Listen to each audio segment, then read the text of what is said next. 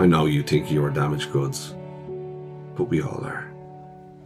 We carry around pieces of old lovers and people who've died, and dogs who ran away when we were young. We've got scars and bruises. We've got old love letters stashed away in boxes, and pictures of friends we used to know, and text messages we can't delete even though it's been two years. But isn't it beautiful that someone out there will see your brokenness and be perfectly okay with it? Because they understand too.